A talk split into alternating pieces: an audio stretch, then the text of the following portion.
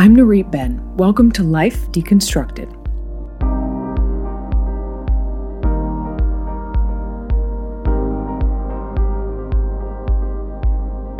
Amanda Gunawan was born in Indonesia and grew up there until the age of six when her family had to abruptly get out of the country and move to Singapore. She followed a passion for design into architecture, which turns out to be a pretty male dominated world. After working for a major firm at just 26, she broke away to co found her own design firm, OWIU, leading massive projects from the US and across Asia. We'll talk about how her unusual childhood shaped her, how she figured out exactly what to do with that creativity, how a side project on Instagram ended up helping her launch her business, and what we can all do in this crazy COVID reality to make our living spaces fit our new lives. Amanda's joining me now from a brief escape from the city in California. It's great to have you. Thank you so much for having me. So, I mean, we'll get into how COVID has affected your work and and maybe even the concept of design, but before that, just on a personal level, tell me how how has this period been for you or how is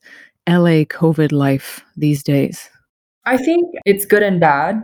There are good days, there are bad days, but I think what I've learned is to kind of temper my expectations. Um, it's kind of like living in the uncertainty right now and like never knowing what's going to happen and just always being ready to pivot when you have to. Like I think you have to get used to things that you can't expect. So you you're going to get sudden wins, sudden losses, and when that happens, you have to move on. Yeah. I think that's the training that COVID has brought to me and I think to everybody else.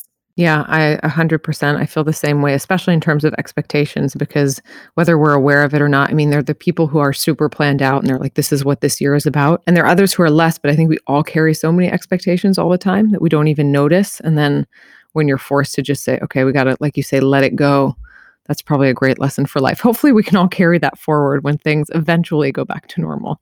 Well, I, I want to hear about first of all your life story a little bit before before design, before everything else, because you have a really interesting upbringing. You were born in Indonesia, raised in Singapore.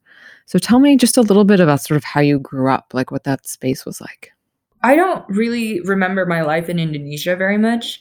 I remember it being the kind of childhood that like was probably supposed to be the childhood that you're supposed to have. Free and just just being a child running all over the place. And then there was like civil unrest in the country. And so my parents had to make this decision of, okay, what are we going to do? But their work and their whole life was in Indonesia. And so they kind of chose what they thought would be best for the kids.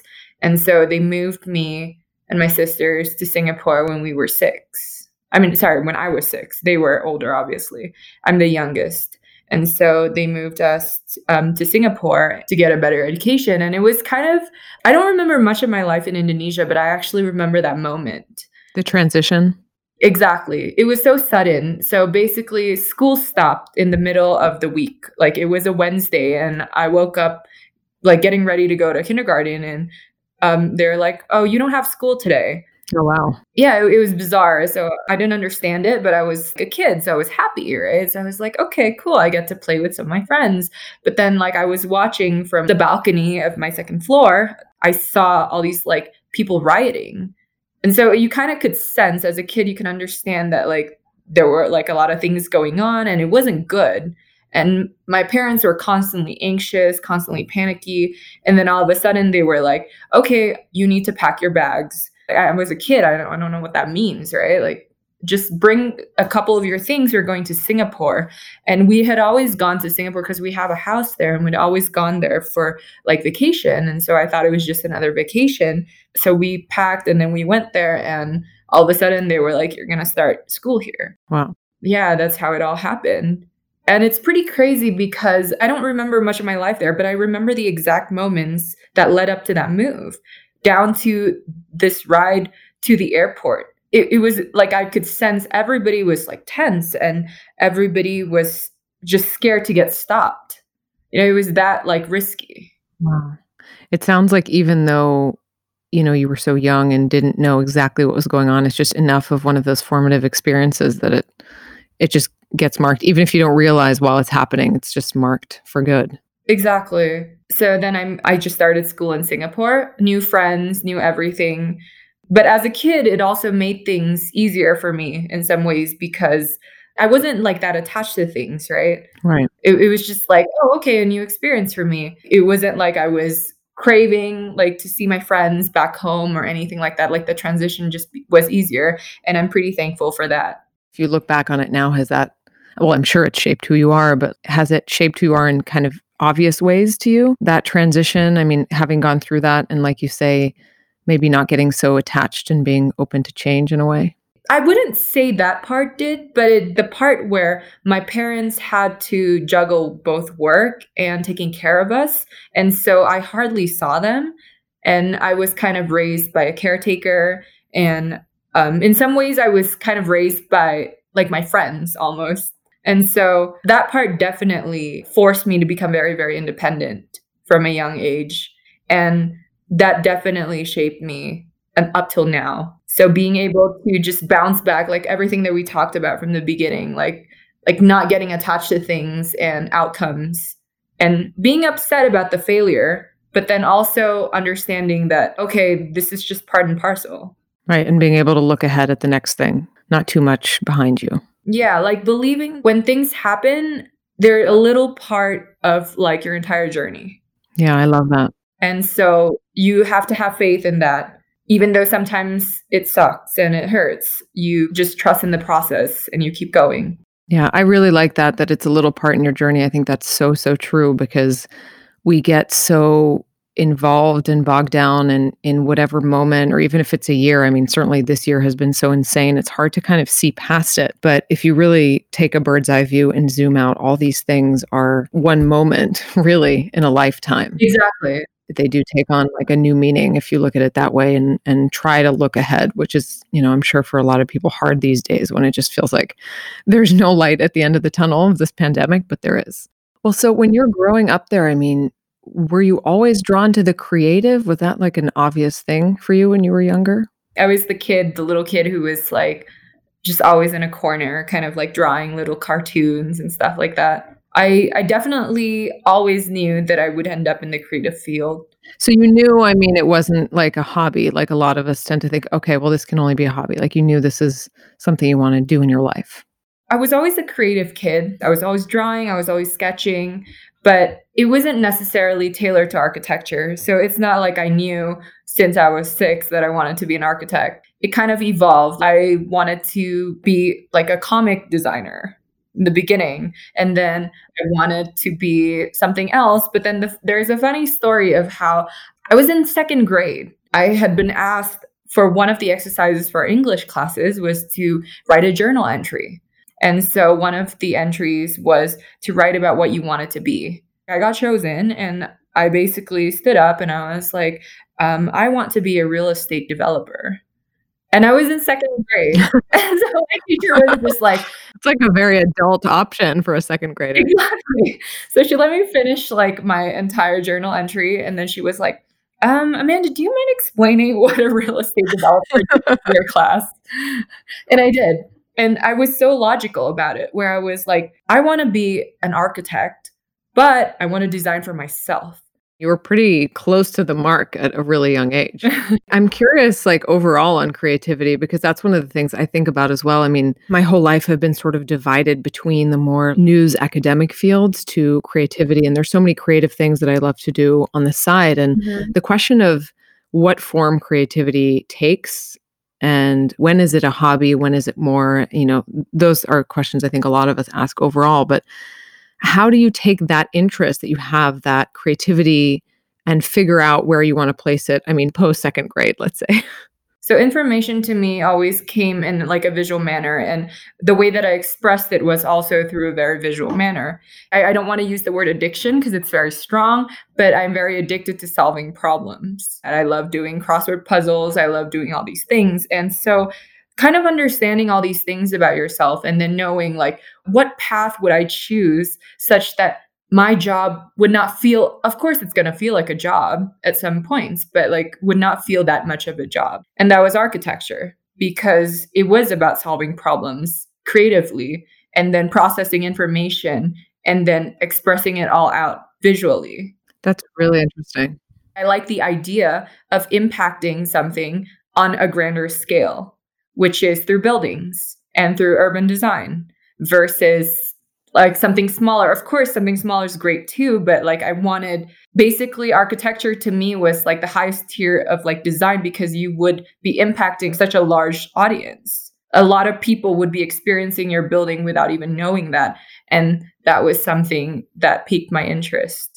I think that's so interesting and helpful also to people who are also not at all in the design fields or architecture, you know, whatever it is, but in figuring out where the right place for you, sort of what your lane is. And so amazing that you kind of had the understanding to do that early on to think, how do I process information? What is my natural way of connecting to the world, of interpreting the world, and what kind of things do I like in a more vague sense, like solving problems, mm-hmm. and then putting all of those little factors together, which are actually such big things because I think so many of us know that if you end up in a field or a job that negates exactly that, you know, if you're someone like you is in front of Excel sheets all day and like, you know, forced to explain things in data, I'm sure that you would not be where you're supposed to be. I mean, you wouldn't be 1% as happy as you are. Exactly. so how did you end up? I mean, you left Singapore if I'm if I'm right, correct me if I'm wrong, to go to the Southern California Institute of Architecture. That's right. How did you end up going there and making that move? Well, it was completely by choice. Like Singapore had really great architecture universities, but I knew that I wanted to go to this school in particular because um, they were very design oriented. And that was the kind of skill that I wanted to hone. Singapore is great. Like it has one of the best education system, in my opinion, for kids growing up. Of course, it has its shortcomings. It's not a petri dish for creativity. I think it's getting a little bit better, but when I was growing up, especially, there was a focus on math and science. It was very disciplined too. And I'm, I'm very thankful for that. I am. Because coming here to college, I had so much, like more than enough knowledge on biology, on chemistry, and all of these things. And they made sure that it was drilled into our heads. Yeah. The work was almost like memorization, it was almost military style. I had that all. I, I knew all of those things. So coming to SCI-Arc, which is a place where it works very well if you don't know who you are just yet. So you're trying to build your identity. Now you're free to be who you want to be. And so discover that. That's actually exactly what I'm curious about. I'm sure it's still processing because because design and creativity is a thing that continues forever. But how long did it take you to sort of arrive at your certain style, your aesthetic? I think you got it right when you said that it's constantly growing and it's constantly changing. And like I should have a strong foundation, a strong vision of what I want to do, where I'm going, but I should also be very adaptable. With that said, I, I want this idea to constantly evolve as the world keeps evolving. My design philosophy is not independent of the world. Right. Like it's not something that was just created inside my head. It was like an amalgamation of like all these information that I keep taking on, that I keep seeing, that I keep processing, and it keeps adding to all these ideas. And there's so much more than just my education that basically helped me build what I want to build with my current company. It's also going to Japan and some parts of my travels, like seeing things, like experiencing things, and then bringing it into the design itself. I want to talk to you in a bit more about that because it's, you know, I can't not think about COVID and how that's going to change all our lives in terms of design and the spaces we live in. But I want to go a little more through your journey because I know you worked for a time, I'm not sure how long, um, at Morphosis, a, a leading firm. Mm-hmm. What was it like? I mean, going into that world, I'm, I mean, especially for those who aren't familiar with architecture world, you know, each each field has its own like space and atmosphere and attitudes and I guess, you know, dynamics and stuff. So what was that experience like? I've always looked up to Thom Mayne. Like he was, um, he was very involved in my school, and I've always looked up to his designs. And him as a person, he's extremely intelligent, and he he's one of those people that was probably just like he was just born and he knew exactly what he wanted to do. Yeah, I envy those people. That is definitely not me. yeah, you don't need a self discovery process. You already know like it was amazing to work under him because I'm a big fan of his work, obviously. But my biggest takeaway from working there was the work ethic. It was so competitive in a sense that like everybody knew their roles and there wasn't much of a hierarchy. They were like, okay, we're going to take you in. They're like, we have like 50 spots on this ship. We want everybody to be captains. There's nobody who takes on like a heavier responsibility. There's no one who takes on a lighter responsibility. It's just a mix. A partner might have to clean the dishes at some point and also have to speak to a very important client tomorrow. And so will you. And so it's very interchangeable. At any point, someone's going to drop some work on you, and you have to be alert at all times. So the kind of people that they wanted to hire that they're looking for were people who were really hungry. Yeah. Like they just wanted to do stuff. They wanted to work. They wanted to just contribute. Yeah, that's uh, that sounds like a real applicable thing when you're starting your own firm and and building a team and building your own culture and figuring out what kind of culture you want. So, I mean, let's talk about that. So, in 2018, you opened up your own architecture and design studio, OWIU, The Only Way is Up. We'll first talk about the name for a second. We were just brainstorming names and we wanted to come up with a name that was, that just represented us and represented what the firm believes in. And we had this idea that constantly, that basically the work that we want to do is going to constantly evolve. So, it's always going to be better than the work that it was before. Does that make sense? Sure. We don't believe in, let's say, getting a project and then doing something that was basically done before, basically replicating something. Right. And it seems like it's literal and figurative because in building, you build the foundation and then quite literally the only way is up. Exactly. so, I mean, how long was it until you decided to break away and start your own thing? I mean, where does that where does that courage and confidence come from to say okay, I'm going to open up my own studio? It, it wasn't long after. Um, the funny thing is, my partner and I, we've always done all these random projects together. Like when we were in school, we would just take part in these random competitions. And so we had taken part in this Evolo competition, like to design furniture, and it was a side thing. So we didn't take it very seriously. We did we even did it the night before because we were like, oh crap, like we signed up for it okay, now we have to do something. like proper students do it the night before. Yeah. Like people argue that that's actually the best time, right? For creativity. Like you get your best work when you're under that much pressure. Yeah. And so we were under that much pressure. 24 hours, you're like, okay, we need to come up with something. Okay, let's sit at our desk and just come up with something right now. So we submitted it and then we didn't even remember it. All of a sudden we got an email saying, oh, okay, you guys got like some prize. And we were like, okay, cool. Wow. We like forgot about it. And then all of a sudden, someone from Milan Design Fest wrote to us. We didn't know that this picture of our chair has been circulating among the internet. And so all of a sudden, someone from Milan Design Fest was like, Hi, like, you know, we'd love for you to exhibit. And we were like, Oh, but that chair isn't real. it's a concept. they're like, Well, you know, you're open to making it real and exhibiting. Like, you can do it. Like, we, we're offering you a space right now. And both me and my partner were very, we get along. We have so many differences and so many similarities. But one thing that we get along on is like, if we want something, we want it. It's like nobody tells us no. And so we're like, okay, let's make this happen. And so we had like two months to basically build this chair. We did it and we went to Milan Design Fest and we like just met a lot of people and we just felt like, okay, you know what? Like it's now or never. Why don't we just start our own design studio? We're so young, we're so energetic. How many more years do we have that we can do all these all-nighters? Yeah. And so let's just do it. If we fail, then we fail. But if we succeed, then great. So let's talk about the nuts and bolts of that. I mean, I love that story because to say that you had this idea that's on the paper and then someone comes to you and is like, oh, well, you know, your idea can actually become a real thing and sort of open that up to you. And then this idea on paper ends up leading you to to breaking off and starting your own firm. So where do you actually begin? I mean, we uh, you know, we hear about people saying, "Okay, I started my own company, I started my own design firm." Amazing, but how does that actually work? Like where do you even start when when you guys said, "Okay, we're going to do this?" First of all, it was a lot of research, right? It was a lot of like logistics, technical stuff. And the good thing about us not being from America and so having to get this visa, which is called the entrepreneur's visa, was that they would not award this to anybody whose business was not substantial, like where they didn't feel like you were going to make money. And so we actually we came from like this super design oriented school, had no like background in business whatsoever. And now we had to sit down and do like a 100 page document, just like substantiating why our company is going to succeed.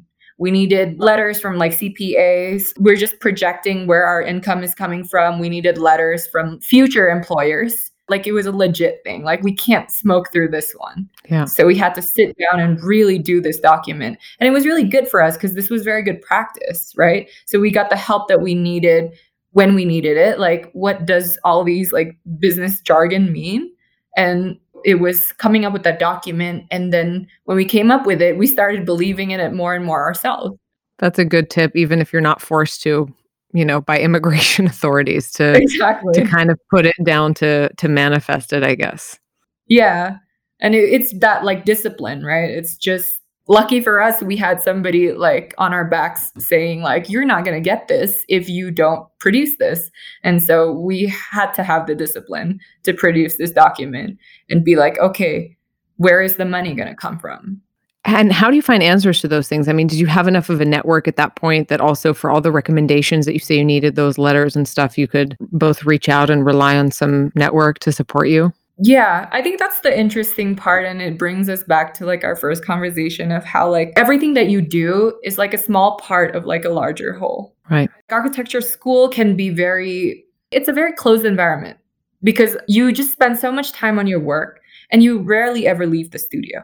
At that point in time, I was like, I'm living in LA and I've been here for a while and I need more than just this. I need to see more than just my school every single day. I started doing this whole Instagram thing and then I started kind of like making money off of it too. That's where I started to meet a lot of people. I started to network a lot and I started to meet a lot of people from like certain brands as well, like representatives of brands. Right, because I know you create content from for some big brands also. Yeah, so I was like lucky enough to get all of these opportunities and to be connected to all these people. And I felt like I was ready because I had that network. Yeah. I, I knew I wasn't going to create content for these people forever. At that point, I didn't know what this was for, but I enjoyed it so much that I just kept going with it. And then once I started my own company and I needed the confidence to basically pitch to all these brands, like I needed these contacts, I had them. That's great. Obviously, you've had amazing success on Instagram and you really built something so substantial, but it applies to so many things that if you're doing something that fits or like feeds a need that you have on the side, that even if you don't get, like you said, what the exact purpose is, like it doesn't have to have a specific end game to it. It feeds some kind of need. And then again, if you c- kind of zoom out, connect the dots, one thing always ends up helping in one way or another. Mm-hmm. So that I guess ended up really supporting. And I'm sure it came in really useful when you got off the ground and needed exposure and all that. Yeah. Is there like a toughest moment that stands out in terms of starting the firm? Because I'm sure there's a lot of learning things the hard way or just as you go. Oh, yeah, of course. There were a lot of jobs that we didn't get because someone felt like we were too young or too inexperienced. Right. We can't give you the job because feels like you're inexperienced, but the thing that we need to prove that is experience. That sucked. Like not being able to get that. There were also times dealing like business here and business in Asia is completely different. Because you guys are designing in, in both. Yeah, we're lucky to have had projects in both places. And COVID has kind of helped a lot with that too, because right now I'm here and my partner is there and we're kind of amping it up in each country. Another one of it is actually men.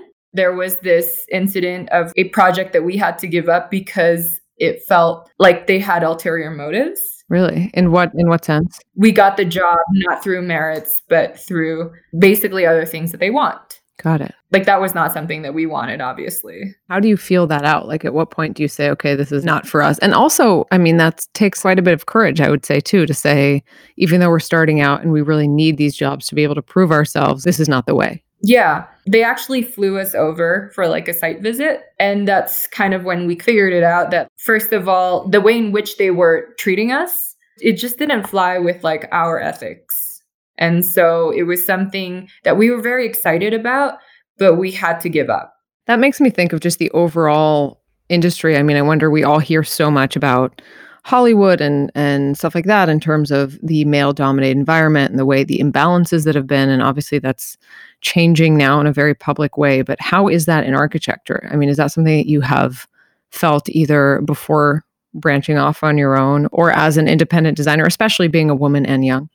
In Singapore, it's not too bad, but then in certain parts of Asia, it definitely is more chauvinistic. It's sometimes to the point where I'd be in a conversation and I'd have all these great ideas. I know exactly what I need to say, but I know that I have to prepare another set for my partner in case I'm not allowed to speak. Wow. That happens quite a bit. And I try not to get too upset about that. Um, I mean, I try to speak as much as I can, but then sometimes it's absolutely not heard.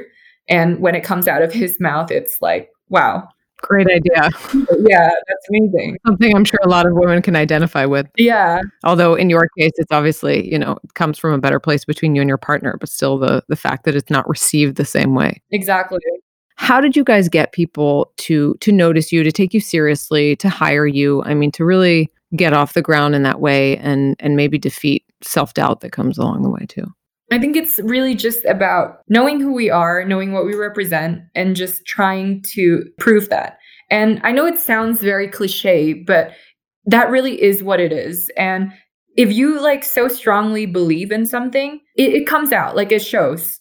So as you're talking to people, you're trying so hard just to like persuade them on something that you absolutely believe in. It's not like you're a used car salesman trying to sell something. You speak with conviction, you speak with so much intention, and eventually you're lucky enough to meet people who would believe you. And that's your first project, and then your second project. And then as more and more people start to see this experience and this track record, your work will prove itself. Yeah, that's great advice is to have a clear vision because what it implies also is that you should stay true to your vision and not try to each time mold yourself to whoever it is you're trying to sell yourself to. Exactly. But to come sort of clear and focus with this is what I'm doing and why, and in something that you believe in. And that comes through. If not to the first one or five or 10 people, then, you know, somebody will. Exactly. You mentioned it a little bit, but how has it been adapting to COVID well, I mean, I guess in, in general, first of all, for you guys? It's actually not too bad. It's really about like pivoting. Previously, we wanted to do more restaurants, we wanted to do more bars, etc. But now we have to pivot and kind of look to remodels. It's not to say that like our aesthetics is changing, our design is changing. It's not like we just bring the same principles into basically it's not even a different ball game. It's just a different type of architecture. How would you describe then? I mean, if we look at the future of the industry, because again, this is something for you don't have to be in design or architecture to have this be relevant because with our lives changing so much, I imagine the design world is also rethinking the spaces we live and work in. So how do you think that might change for all of us? I mean, what do you imagine our physical spaces looking forward? Especially for residential, I think that um, a lot of people will feel more connected to their homes. It's certain things like previously they didn't have the bandwidth to think about their homes. Like there could be certain areas in their homes that bothered them, but because they were traveling so much, they were rarely at home. They're always in their offices. They couldn't be bothered to really spend the time to fix that. Yeah. Took a back seat.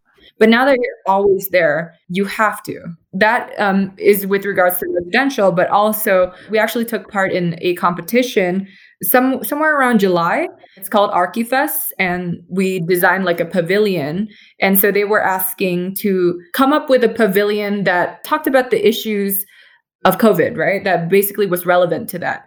And so we sat down in a group and we started thinking about this like what do we want what do we believe in and like how do we bring this idea forward how do we take like the ou philosophy and bring it into covid?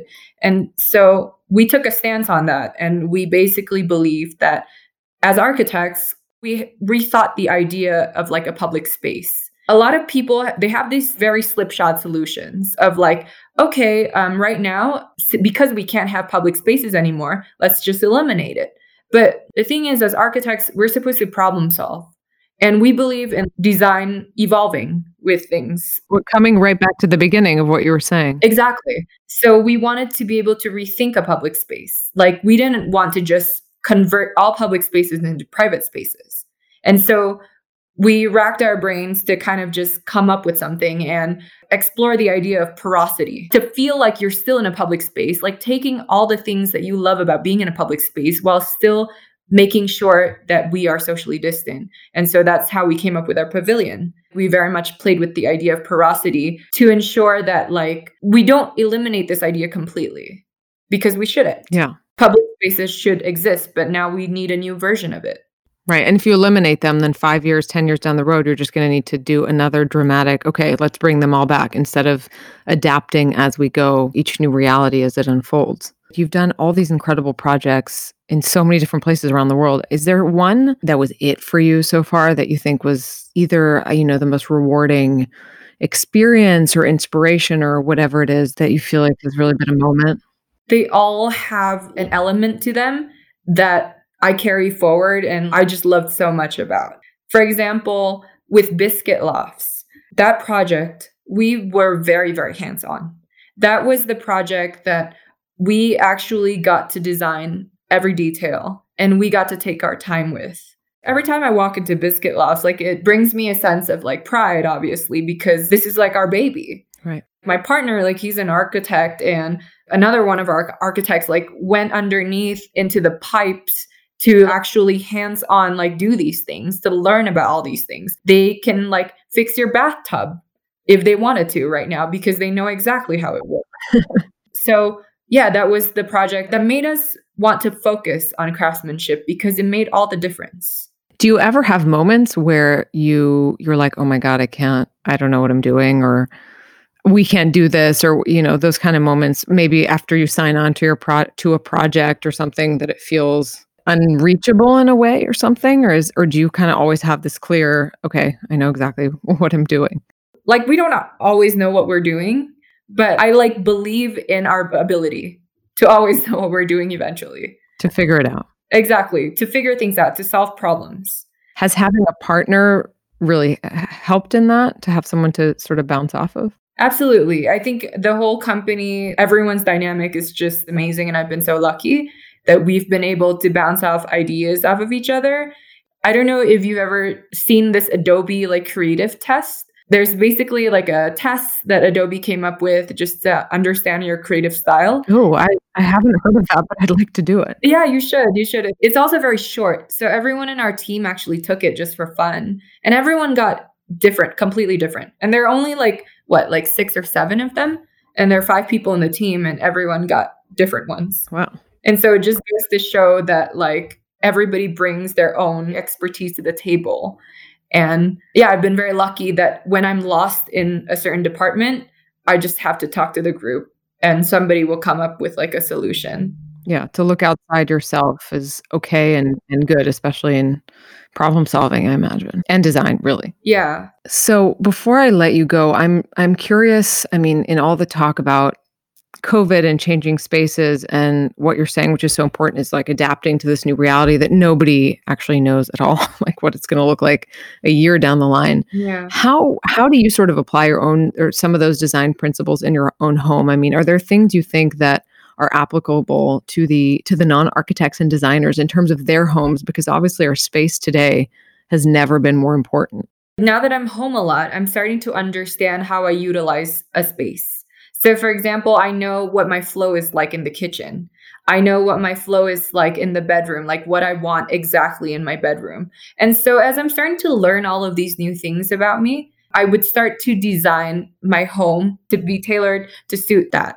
It's little things like for example my kitchen like i did like an entire like kitchen revamp because i started cooking a lot and i started understanding what my flow was like when i cooked where to move the shelving even little things like like drawers understanding like where where each drawer should go such that it's the most convenient for, for you. Like understanding yourself and understanding how you live in your home and how you move around your home how you interact with your home and then designing according to that. For example like skylights. If you're a morning person you really like the morning light. You would want like as many openings as you want.